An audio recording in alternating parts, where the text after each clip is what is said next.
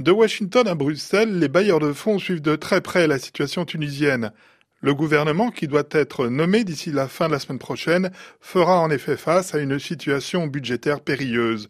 L'économiste Mahmoud Ben Romdam. Notre pays est en voie de faillite. Nous avons un budget dont le financement est réalisé seulement aux deux tiers. Nous aurons un budget d'à peu près 30 milliards de dinars. Nous avons des ressources propres d'environ 20. Il y a un besoin de financement de 10.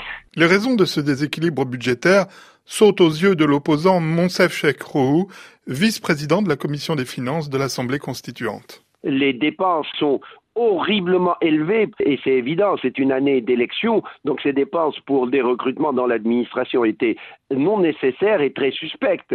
Donc là, euh, nous allons avoir un budget 2014 correctif et nous allons éviter ces dépenses mal placées. D'un autre côté, euh, le gouvernement euh, qui sort a appuyé sur les classes moyennes puisque les recettes fiscales sont devenues pratiquement la seule ressource nationale. Les entreprises publiques ne donnent plus rien. Et selon Tarak Sherif, président de Connect, une organisation patronale, l'État tunisien ne cherche pas l'argent là où il faut.